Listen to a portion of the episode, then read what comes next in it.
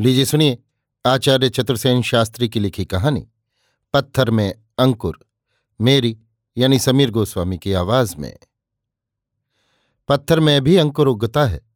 इसका अर्थ यही है कि कठोर और दुर्दांत व्यक्ति भी कुसुम सम कोमल पवित्र बालिका के सम्मुख अपनी भयंकरता को त्यागने पर विवश हो सकता है। ये कहानी आचार्य श्री की बहुचर्चित कहानियों में से है। एक दस वर्ष की बालिका पर्वत की उपत्यका में बसे हुए छोटे से गाँव से हटकर एक झोंपड़े के बाहर खड़ी भयाकुल नेत्रों से टेढ़े तिरछे पहाड़ी रास्ते पर दूर तक देख रही थी। संध्या हो गई थी, भयानक घटाएँ छा रही थीं। बादल गरज रहे थे और बिजली चमक रही थी। भीषण वर्षा के सब आसार दिखाई पड़ते थे। लड़की बिल्कुल अकेली थी। झोंपड़ी के आसपास गहन जंगल था। गाँव काफ़ी फासले पर था। कम से कम इतना तो अवश्य था कि यदि घटनावश लड़की चिल्लाए या उसे किसी दुर्घटना का सामना करना पड़े तो गाँव से सहायता मिलना संभव न था। बालिका बहुत ही सुंदर थी, बहुत ही सुंदर। उसके बाल सुनहरे थे और वे उसके कंधों पर लहरा रहे थे। शरीर पर साधारण पुराना वस्त्र था, पर स्वच्छ था। वेशभूषा पर मालूम होता है, बालिका का कुछ ध्यान न था। इस समय वो बहुत व्याकुल भयभीत और चंचल हो रही थी। सामने मीलों तक छोटी बड़ी पहाड़ियाँ थीं। उनमें श्वेत रेखा की भांति पहाड़ी मार्ग चमक रहा था। उन पर दूर तक बालिका चारों ओर देख रही थी। वो विकल भाव से कभी कभी झोपड़ी के पीछे के भाग में जाकर उधर भी देर तक और दूर तक देख लेती थी। उसका पिता रात को न जाने कहाँ चुपचाप उठकर चला गया था। ऐसा वो बहुधा करता था, पर इस बार उसे लौटने में बहुत देर लगी थी। वो प्राय दिन उगते उगते आ जाता था। आज दिन बीत चुका था, पर उसका पता न था। दिन बहुत खराब था। बालिका प्रातःकाल ही से पिता के लिए भोजन बनाए प्रतीक्षा कर रही थी। बड़ी देर तक उसने भोजन को गर्म बनाए रखा। वो सोचती थी, भोजन के समय तक तो ज़रूर ही आ जाएँगे। उसने पिता के हाथ मुँह धोने को गर्म जल, साफ़ अंगूछा और सभी सामान ठीक ठीक जुटा रखे थे। वो जानती थी वे थके हुए आएँगे, उन्हें आराम की आवश्यकता होगी। एक नन्ही सी बालिका अपने वश भर जो कुछ कर सकती थी, उसमें उसने कुछ भी उठाना रखा था। पर खेद की बात तो ये थी कि कन्या के पिता का आज अभी तक कहीं पता न था। दिन भर प्रतीक्षा करते करते वो थक गई थी और उसका धैर्य छूट रहा था। धीरे धीरे अंधकार बढ़ चला और बूंदें भी गिरने लगीं। रात के साथ ही वर्षा ने भी ज़ोर बांधा। बड़े ज़ोर का मेह बरसने लगा। भयानक तूफ़ान ने झोपड़े को हिला डाला। क्षण क्षण पर बिजली चमकने लगी। बालिका भय, शोक और उद्वेग से अधमरी सी हो, दोनों हाथों से मुँह ढाप कर झोपड़े में जाकर धरती में पड़ रही। वायु के झोंके के साथ उसे पिता के आने की आशा होती। वो डरती दृष्टि से द्वार की ओर देखती, पर फिर हताश होती। बहुत रात बीत गई। न तूफ़ान थमा, न वर्षा। कन्या के मुँह से निकला, हे ईश्वर, पिता की रक्षा करो। वे इस समय कहाँ हैं? हे ईश्वर, उन्हें मेरे पास भेज दो। वे भूखे हैं, वे भीग गए होंगे। हे परमेश्वर, हे पिता, मेरे पिता को। उसके दोनों हाथ जुड़ गए। दृष्टि आकाश की ओर जाकर टिक गई। वो सुंदर नन्ही सी बालिका, उस भयानक सन्नाटे की रात में, उस एकांत कुटी में, अकेली मोम की पुतली की भांति निश्चल बैठी सर्वशक्तिमान परमेश्वर को मानो प्रत्यक्ष देख रही थी। उस परमेश्वर को, जो आंधी और मेह, आकाश पाताल, सुख और दुख का स्वामी है, जो उसके पिता का रक्षक है, जो उसका मानो चिरपरिचित और प्यारा है, बालिका के नेत्र मुंद गए, मानो उसने अंतरात्मा में ही परमेश्वर के दर्शन कर लिए, उसकी आँखों से आंसुओं की धारा बह निकली, इसके बाद वो धीरे धीरे धरती पर झुक गई। आंधी के एक भयानक झोंके की भांति उसने झोपड़ी में प्रवेश किया। उसके शरीर के साथ ही एक बौछार ने सारी झोपड़ी को भी पानी से भर दिया। उसका सारा शरीर पानी में भीग गया। पैर और जूते कीचड़ से भर रहे थे। हाथ की बंदूक को एक ओर फेंकते हुए उसने कर्कश स्वर में कहा, लड़की तू सोती है या जग रही है? बालिका ने आँखें उठाकर देखा। उसके होठों पर मंद मुस्कान छाई। उसने मंद मधुर स्वर से कहा, पिता पिता, ओह, मैं कब से तुम्हारी बाट देख रही हूँ। ओह, तुम भीग गए हो। राम राम, उधर चलो। अलाव में आग जल रही है। खाना भी सुबह का रखा है, पर सब ठंडा हो गया। पिता, तुम कहाँ चले गए थे? मैं अकेली आज कितना रोई। अगर भगवान आज बालिका आगे बोल ना पाई उसने बालिका को पीछे धकेलते हुए झुंझलाहट भरे स्वर में कहा, चल, रहने दे भगवान को। कुछ खाना हो तो ला। जल्दी कर, मुझे आज रात को बहुत काम है, अभी जाना होगा। इतना कहकर उसने अपना भीगा वस्त्र उतार कर एक तरफ़ फेंक दिया और लंबे लंबे डग भरता आगे के पास चला गया। क्षण भर बालिका स्तब्ध खड़ी रही, फिर झटपट भोजन परोसने लगी। भोजन सामग्री बहुत ही साधारण थी। वही उसने अपने प्यारे और नन्हे से हाथों से थाली में रखी और पिता के सामने रख दी। साथ ही वो पास बैठ गई। उसने हाथ बढ़ाकर ज्यों ही थाली से कौर उठाया कि बालिका ने उसका हाथ पकड़ लिया। भूख में बाधा पाकर उसने क्रुद्ध होकर मुट्ठी बांधी। बालिका ने अपने दोनों हाथों में उस कठोर मुट्ठी को लेकर बारंबार चूमा और कहा, पिता, तुम फिर भूल गए। भोजन के समय भगवान का नाम लेना और वो भजन गाना जो माता ने मुझे सिखाया था, वो मैंने तुम्हें सिखा दिया है। देखो माता तुम्हारी कितनी तारीफ़ करती थी। तुम बड़े अच्छे हो पिता। आओ वो गीत गाए। वो चुप रहा, उससे बालिका का निषेध करते न बना, ना उसे कोई कड़ा उत्तर ही दे सका। उसने भर्राए स्वर में कहा, गा गा, तू जल्दी से वो भजन गा ले, मुझे भूख बहुत ज़ोर से लग रही है।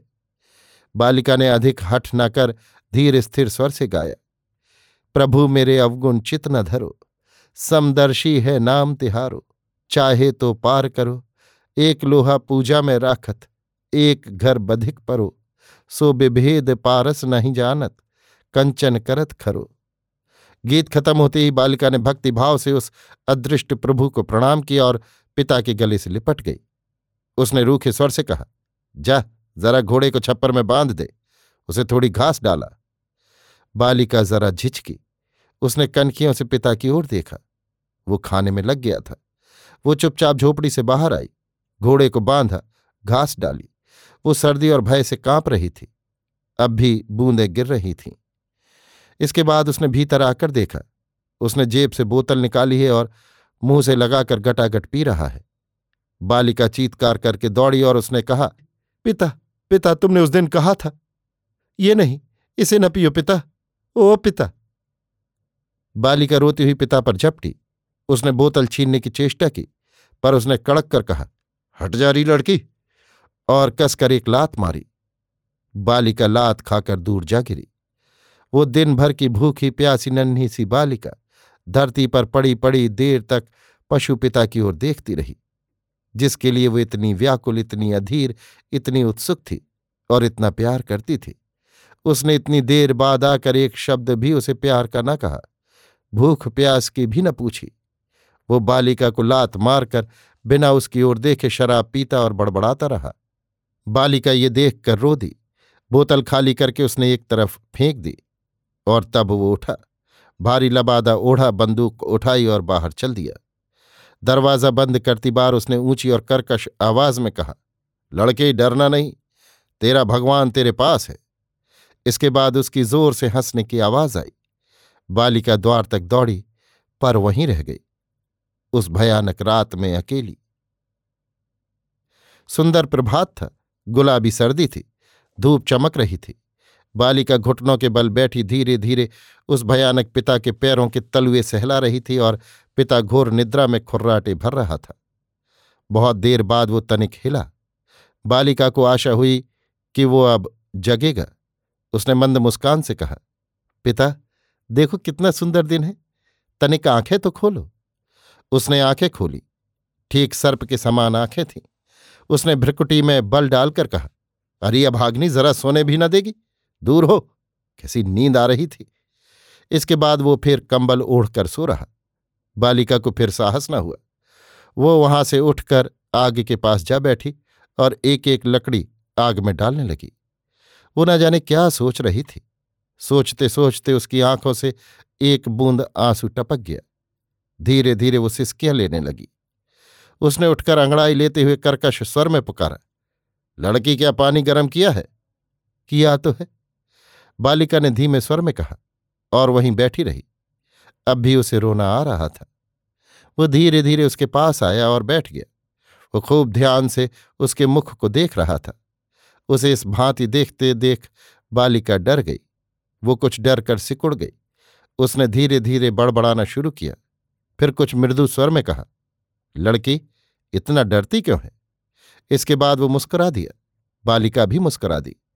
उसने साहस करके कहा, पिता, आज गाँव में मेला है।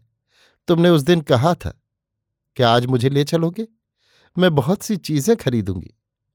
उसने यथासंभव मृदु स्वर में कहा अच्छा अच्छा चली चलना। और जो जी चाहे खरीद लेना। ले, तेरे लिए इतने रुपए हैं। ये कहकर उसने जेब से एक छोटी सी थैली निकालकर बालिका की गोद में फेंक दी। थैली में कितनी रकम थी, ये बालिका ने नहीं समझा, पर आज पिता की असाधारण कृपा एक प्रसन्नता है। ये देखकर वो हर्षातिरेक से उछलकर पिता के गले से लिपट गई।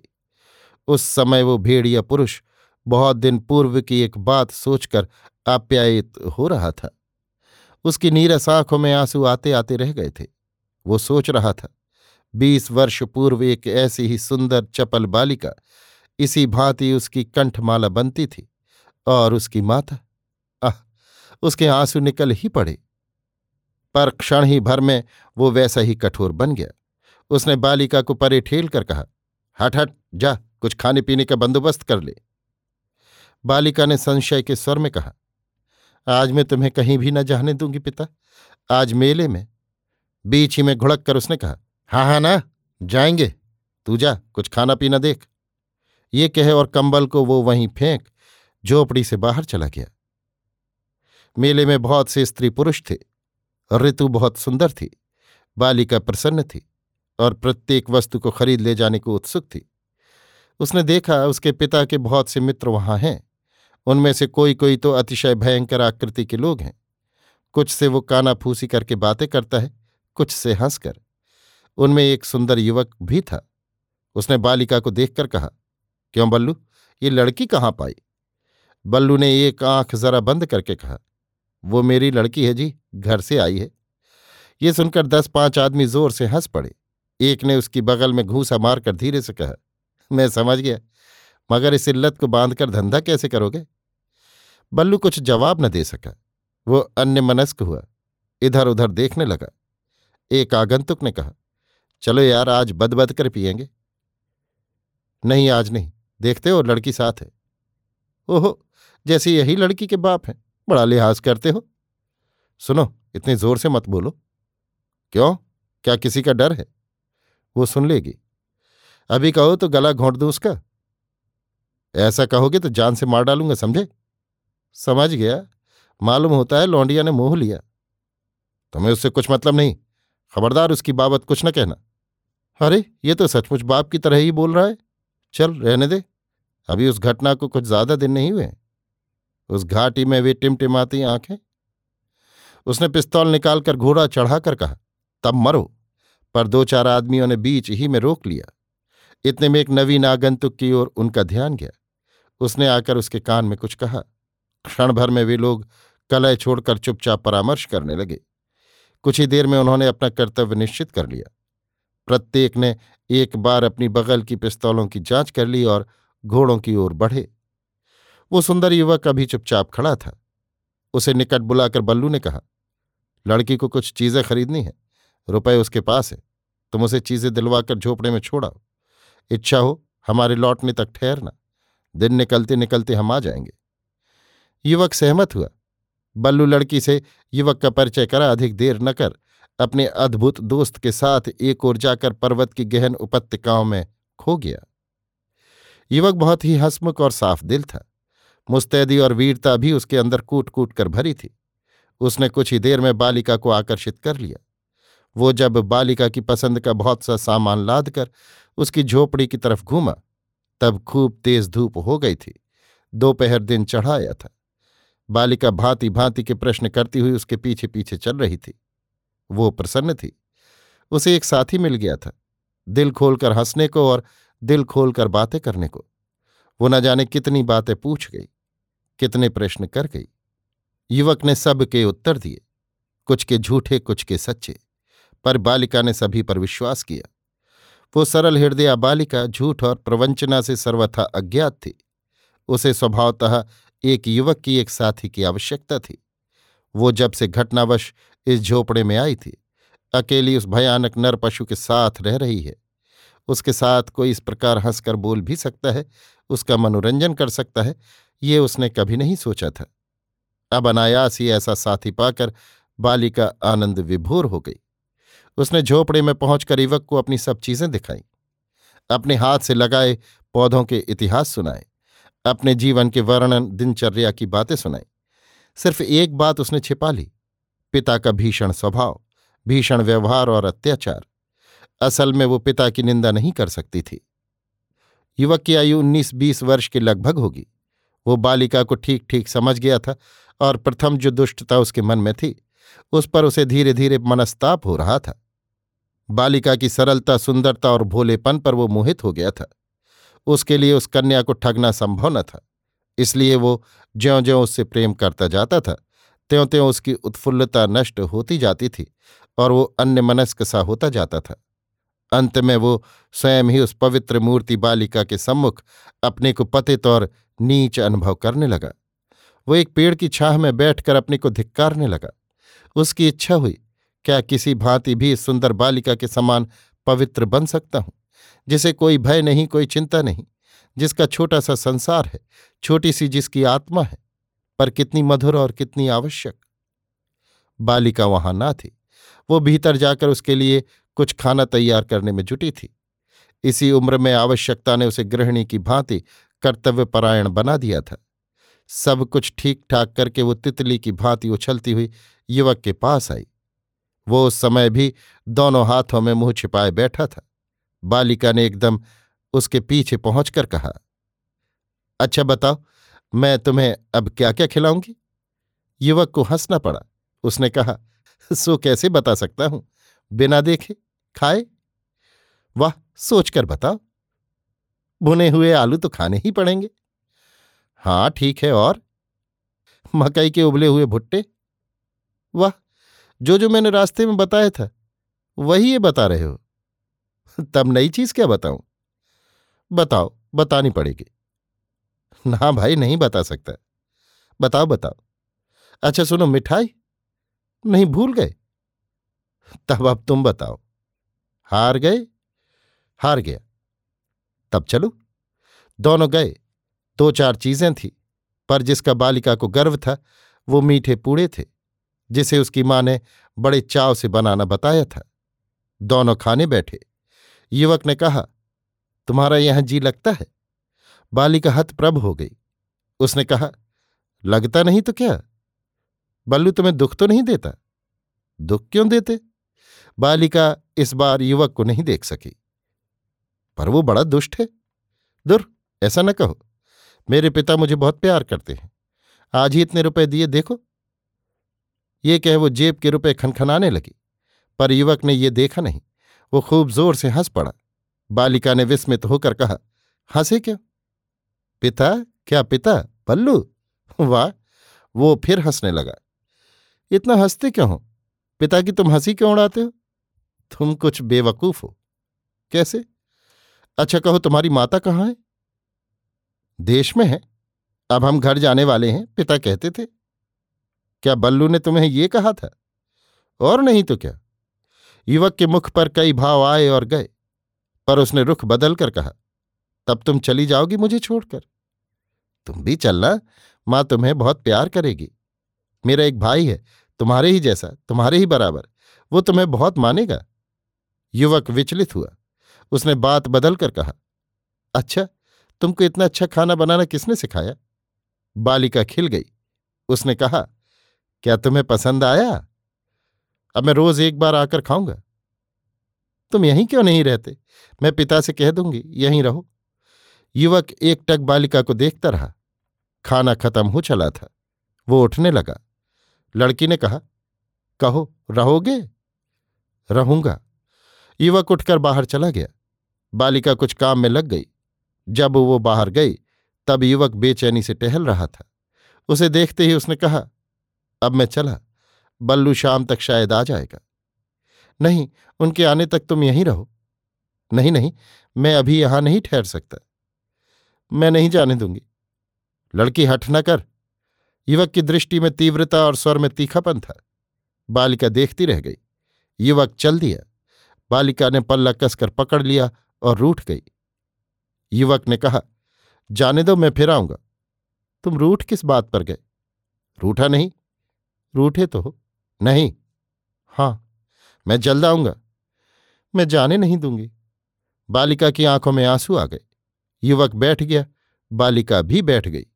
उसने देखा, युवक रो रहा है। अरे, रोते क्यों हो? बालिका ने अपने हाथ से उसके आँसू पहुँचे युवक बोला नहीं। बालिका ने और पास खिसक कर उसके गले में हाथ डाल दिया। युवक ने भर्राए गले से कहा, लड़की, मुझसे इतना प्यार न कर। करूँगी। ना, ऐसा नहीं। करूँगी करूँगी। तू मुझे जानती नहीं। तुम बहुत अच्छे हो। मैं अच्छा नहीं हूँ। तुम बड़े प्यारे लगते हो।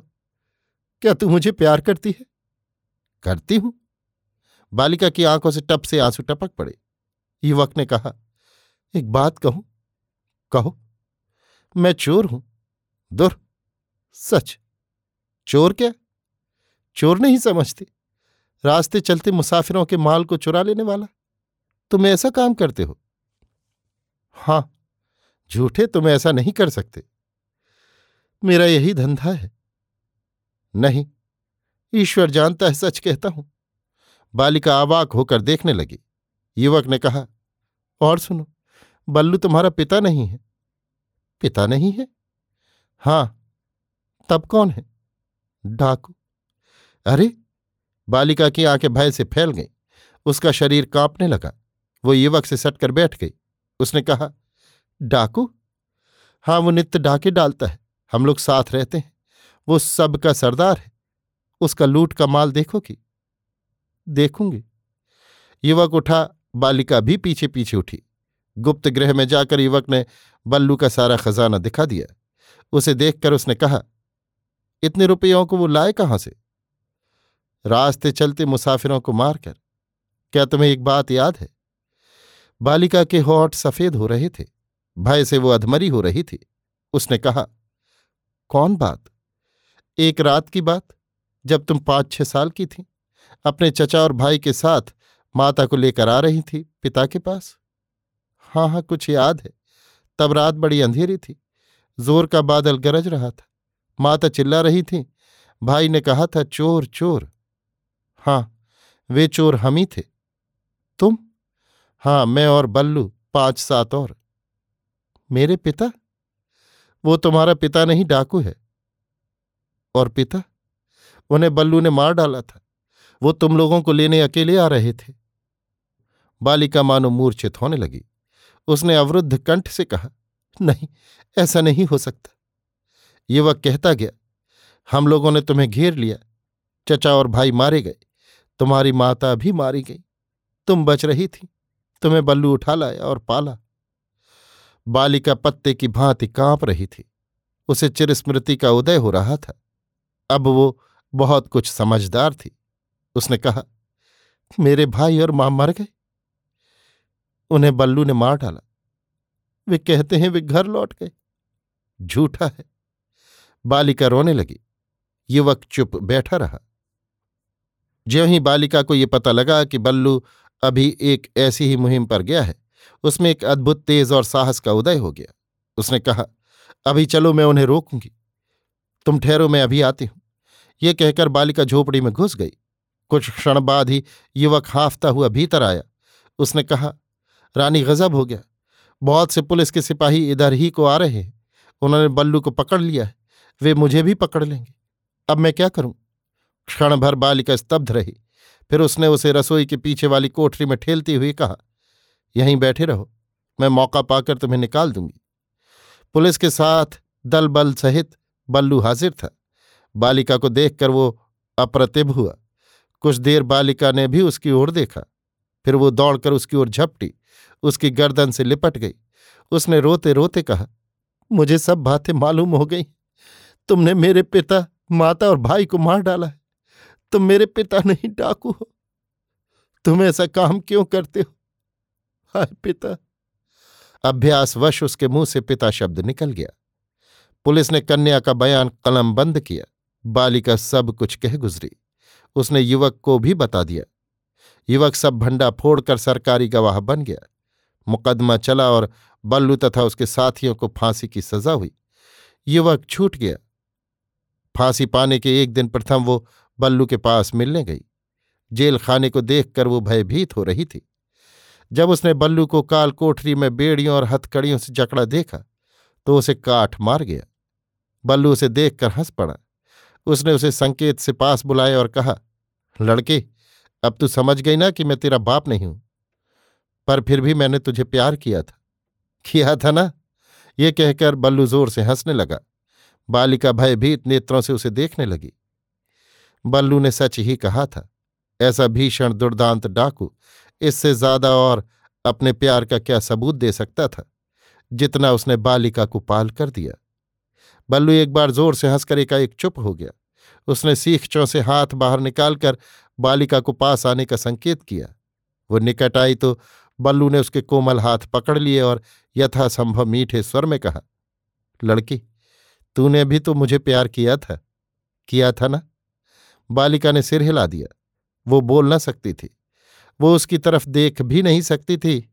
वो जानती थी, ये मेरे माता पिता और भाई का हंता डाकू है, पर मुझे पिता की भांति प्यार कर रहा है। बल्लू ने कहा, लड़की कल इस समय वे मुझे फांसी पर लटका देंगे। मैं मर जाऊँगा। समझी?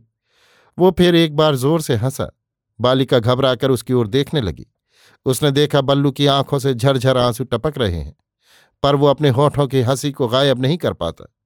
बालिका ने कहा, पिता पिता, मैं ऐसा न होने दूँगी। वे कौन है? नहीं, तुमने कुछ भी नहीं किया है। चलो, अब ऐसा काम न करना। हम लोग घर चलकर खेत बोएँगे। तुमने कहा था ना कहा था बेटे। बल्लू ने सिर हिलाया। उसने फिर हंसने की चेष्टा की, पर हंस न सका। वो अब की बार फूट फूट कर रो उठा। वो बारंबार बालिका के हाथ चूमने और बेटी बेटी पुकारने लगा। इसके बाद उन्मत्त की भांति उसने कहा, मैंने तेरे माता पिता और भाई को मारा। तुझे कितना कष्ट दिया। उफ, नन्ही बच्ची, तूने माता की भांति मुझे पालन किया। मेरे अत्याचार सहे। तू दया और प्रेम की देवी धन्य है। इतना कहकर उसने बारंबार बालिका के हाथ चूमे और उन्हें आंसुओं से भिगो दिया। बालिका चुपचाप खड़ी रो रही थी। बल्लू ने इस बार उसे अच्छी तरह देखा। उसने आँखें पहुँच डाली। फिर युवक को पास बुलाकर कहा, बलवंत, मेरी बात सुनो। मैंने एक वसीयत की है। वो जेल के बड़े साहब के पास है। उसमें मैंने अठारह वर्ष की आयु होने तक इस बालिका का अभिभावक ज़िले के कलेक्टर को बनाया है। मेरी समस्त संपत्ति भी वही संभालेंगे। वो सब मैंने इस बेटी के नाम लिख दी है। उसमें से दस हज़ार रुपया तुम्हें दिया गया है। वो तुम्हें एकाएक नहीं मिलेगा, साहब के पास रहेगा।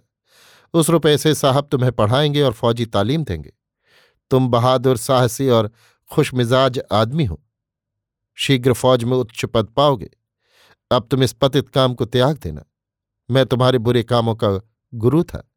अब गुरु की इस अंतिम शिक्षा को मानना, जब बेटी की उम्र अठारह वर्ष से ऊपर हो जाएगी और तुम उच्च सैनिक अफसर हो जाओगे, तब यदि तुम दोनों चाहोगे तो तुम दोनों का विवाह हो जाएगा और मेरी तमाम संपत्ति तुम्हें दहेज में मिलेगी, जो पचास लाख के लगभग है। सरकार ने इसी वसीयत के कारण उसे जब्त नहीं किया है। यदि तुम लोग ऐसा ना करोगे तो एक लाख रुपया लड़की को मिलेंगे। शेष धर्म कार्य में लगाने का सरकार को आदेश है। बालिका पूरी बातें नहीं समझी थी। फिर भी वो बहुत कुछ समझ गई थी। युवक चुप खड़ा सुन रहा था। इस समय उसकी आँखों में आँसू आ रहे थे। वार्डर ने कहा, बस समय हो गया, मुलाकात खत्म करो। बल्लू ने एक बार युवक का कंधा पकड़कर हिलाया और फिर ज़ोर से हंस दिया। युवक बल्लू के पैरों पर गिरकर फूट फूट कर रोने लगा। बल्लू सीखचों के पास से हटकर कोठरी के भीतरी भाग में चला गया। बालिका पिता पिता चिल्लाकर सीखचों से लिपट गई। वार्डर ने बड़ी कठिनाई से उन्हें बाहर किया। जर्मनी के महायुद्ध की भयानक खबरों से भारत के अंग्रेज़ अफसर थर्रा रहे थे। भयानक गर्मी के दिन थे। एक सुंदर बंगले में उन्नीस वर्ष की बालिका यूरोपीय पोशाक पहने विलायत की डाक तत्परता से देख रही थी। वो जल्दी जल्दी दैनिक पत्रों को उलट रही थी। उसके नेत्र विकल थे और वो घबरा रही थी। हठात एक स्थान पर उसने कुछ देखा। उसकी दृष्टि कागज़ पर चिपक गई। आँखों में अंधेरा छा गया। उसने कई बार उन पंक्तियों को पढ़ा। वो झपटती हुई उठी और दूसरे कमरे में बैठे मेरठ डिवीज़न के असिस्टेंट कमिश्नर मिस्टर क्लार्क के कमरे में घुस गई। उसने भर्राई आवाज़ में शुद्ध अंग्रेज़ी में कहा, पापा, लेफ्टिनेंट बलवंत सिंह सख्त घायल हुए हैं। ये देखो, शायद उनकी टांग काटनी पड़ेगी। कमिश्नर को तार मिल चुका था। उन्होंने प्यार से युवती को पास की कुर्सी पर बिठाते हुए कहा पर आशा है वो अच्छा हो जाएगा। मैंने कल ही तार द्वारा उसकी खास चिकित्सा की हिदायत कर दी है। पापा, मैं चाहूँगी ज़रूर जाऊँगी। नहीं बेटी, ये असंभव है। नहीं, बिल्कुल संभव है। रास्ता खतरनाक है। दुश्मनों ने सर्वत्र टारपीडो बिछाए हैं। मैं जाऊँगी, पापा, अभी जाऊँगी। युवती का हठ देख अंग्रेज़ अधिकारी की कुछ न चली। उसी सप्ताह में दोनों बंबई को प्रस्थान कर रहे थे। वो फ्रांस के एक अस्पताल में पड़ा था। उसकी टांग काट डाली गई थी। आँखों के भी बचने की कम उम्मीद थी पट्टी बंधी थी। वही युवती नर्स का वेश धारण कर उसकी सेवा में तत्परता से हाजिर थी। रोगी ने क्षीण स्वर में पुकारा, नर्स, जरा सहारा देकर ऊपर तो उठाओ। मैं ताजी हवा में सांस लिया चाहता हूँ। नर्स ने चुपके से ऊपर उठाया, तकिए का सहारा दिया और बैठा दिया। इसके बाद वो उसकी कुर्सी को खींचकर बाग में ले आई। नर्स, तुम कितनी अच्छी हो। तुम कितनी सेवा करती हो। तुम्हें धन्यवाद। नर्स चुप रही। वो बोल ना सकी। उसने फिर कहा, नर्स, तुम्हें लाख लाख धन्यवाद। नर्स ने मृदु मधुर स्वर से कहा, लेफ्टिनेंट बलवंत, मैं केवल कर्तव्य पालन कर रही हूँ। आपको कुछ चाहिए? नहीं, जरा अपना हाथ दो। हाथ? नर्स ने झिझकते हुए अपना हाथ उसके हाथ में दिया। उसने उसे दोनों हाथों में थाम कर कहा, नर्स, तुम्हारा हाथ भी तुम्हारे हृदय की भांति ही कोमल और सुंदर है। संभवतः तुम्हारा मुख भी ऐसा ही होगा। पर कैसा दुर्भाग्य है, मैं लंगड़ा और अंधा, किसी भी स्त्री के प्रेम का अधिकारी होने योग्य नहीं रह गया। नर्स ने कहा, यदि कोई स्त्री तुमसे प्रेम करे तो क्या तुम उसे स्वीकार करोगे? नहीं नर्स, ऐसा मत सोचना। मैं किसी भी स्त्री को प्यार नहीं कर सकता। क्यों? क्या अंधे और लंगड़े होने के कारण? नहीं नहीं नर्स, नाराज़ ना होना। मैं एक बालिका को प्यार करता हूँ। वो यहाँ से बहुत दूर मेरे देश में है। शायद वो बहुत सुंदर है। नर्स कांपते स्वर में बोल रही थी। सुंदर? आह, वो देवी है, देवी। ईश्वर उसकी रक्षा करे। पर अब उसे देखना नसीब न होगा। युवक का कंठ भर आया। युवती ने भी आँखें पहुँची उसने कहा, कुछ लाऊं क्या? नहीं, धन्यवाद। हाँ, अपना हाथ, वो कीमती हाथ। नर्स, मैं तुम्हारा आजन्म ऋणी रहूँगा। धन्यवाद, लेफ्टिनेंट। पर मैं तुम पर कौड़ी भी ऋण बाकी न छोड़ूँगी। खैर, तुम अपनी उस बालिका की बात कहो। आह, नर्स, उस पर डाह न करना। डाह तो करूँगी, पर क्या उसने तुम्हारी ऐसी सेवा कभी की थी? कभी ऐसा अवसर ही ना आया। वो सेवा की मूर्ति है। उसकी तुम्हें कौन कौन बातें पसंद हैं? कहो तो। उसका वो गीत, वो मुझे याद है। सुनोगी नर्स? पर समझ न सकोगी। सुनाओ। युवक ने गाया, प्रभु मेरे अवगुण चित न धरो, समदर्शी है नाम तुम्हारो। चाहे तो पार करो। युवक ने अंग्रेज़ी में अर्थ समझा दिया। युवती ने कहा, मुझे याद करा सकते हो? क्यों नहीं? पर याद होगा नहीं। देखो, अभी हुआ जाता है। कुछ ही देर में नर्स ने विशुद्ध स्वर में वो गीत सा स्वर सुना दिया। युवक के हृदय में तीन वर्ष पूर्व की सोई हुई स्मृति जागृत हो गई। उसने हठात पलंग से उठकर दोनों हाथ फैला दिए। नर्स नर्स, तुम कौन हो? ये तो वही स्वर, वही संगीत है। नर्स ने दौड़कर उसे लिटाया। युवक मूर्छित हो गया। आज लेफ्टिनेंट बलवंत की पट्टी खोली गई थी। ईश्वर की कृपा से उसकी दृष्टि ठीक हो गई थी। सम्मुख खड़ी नर्स को उसने पहचान कर छाती से लगा लिया। हर्षातिरेक से वो मूर्छित सी हो गई। ये वही बालिका थी। डिवीज़न के कमिश्नर मिस्टर क्लार्क अपने बंगले पर क्लांत भाव से बैठे थे। दो व्यक्ति धीरे धीरे आगे बढ़े। एक युवक था जिसका एक पैर सही था, दूसरा पैर नकली था। वो लाठी के सहारे धीरे धीरे बढ़ रहा था। उसकी बगल में वही युवती थी। साहब ने देखते ही कहा, हेलो, लेफ्टिनेंट बलवंत और रानी। दोनों मिले सुख और आनंद से। दूसरे दिन उनका विवाह हो गया और वे बल्लू की अतुल संपत्ति के स्वामी बने। उन्होंने ये सब संपत्ति लगाकर अपने गाँव में वहीं, जहाँ बल्लू की झोपड़ी थी, एक अस्पताल बनाया। रानी उसमें नर्स का काम करने लगी और बलवंत ने रोगियों की सेवा में जीवन लगा दिया। उस प्रांत में वो अस्पताल और वे दोनों प्राणी अमर हुए। अभी आप सुन रहे थे आचार्य चतुर्सेन शास्त्री की लिखी कहानी, पत्थर में अंकुर, मेरी यानी समीर गोस्वामी की आवाज़ में।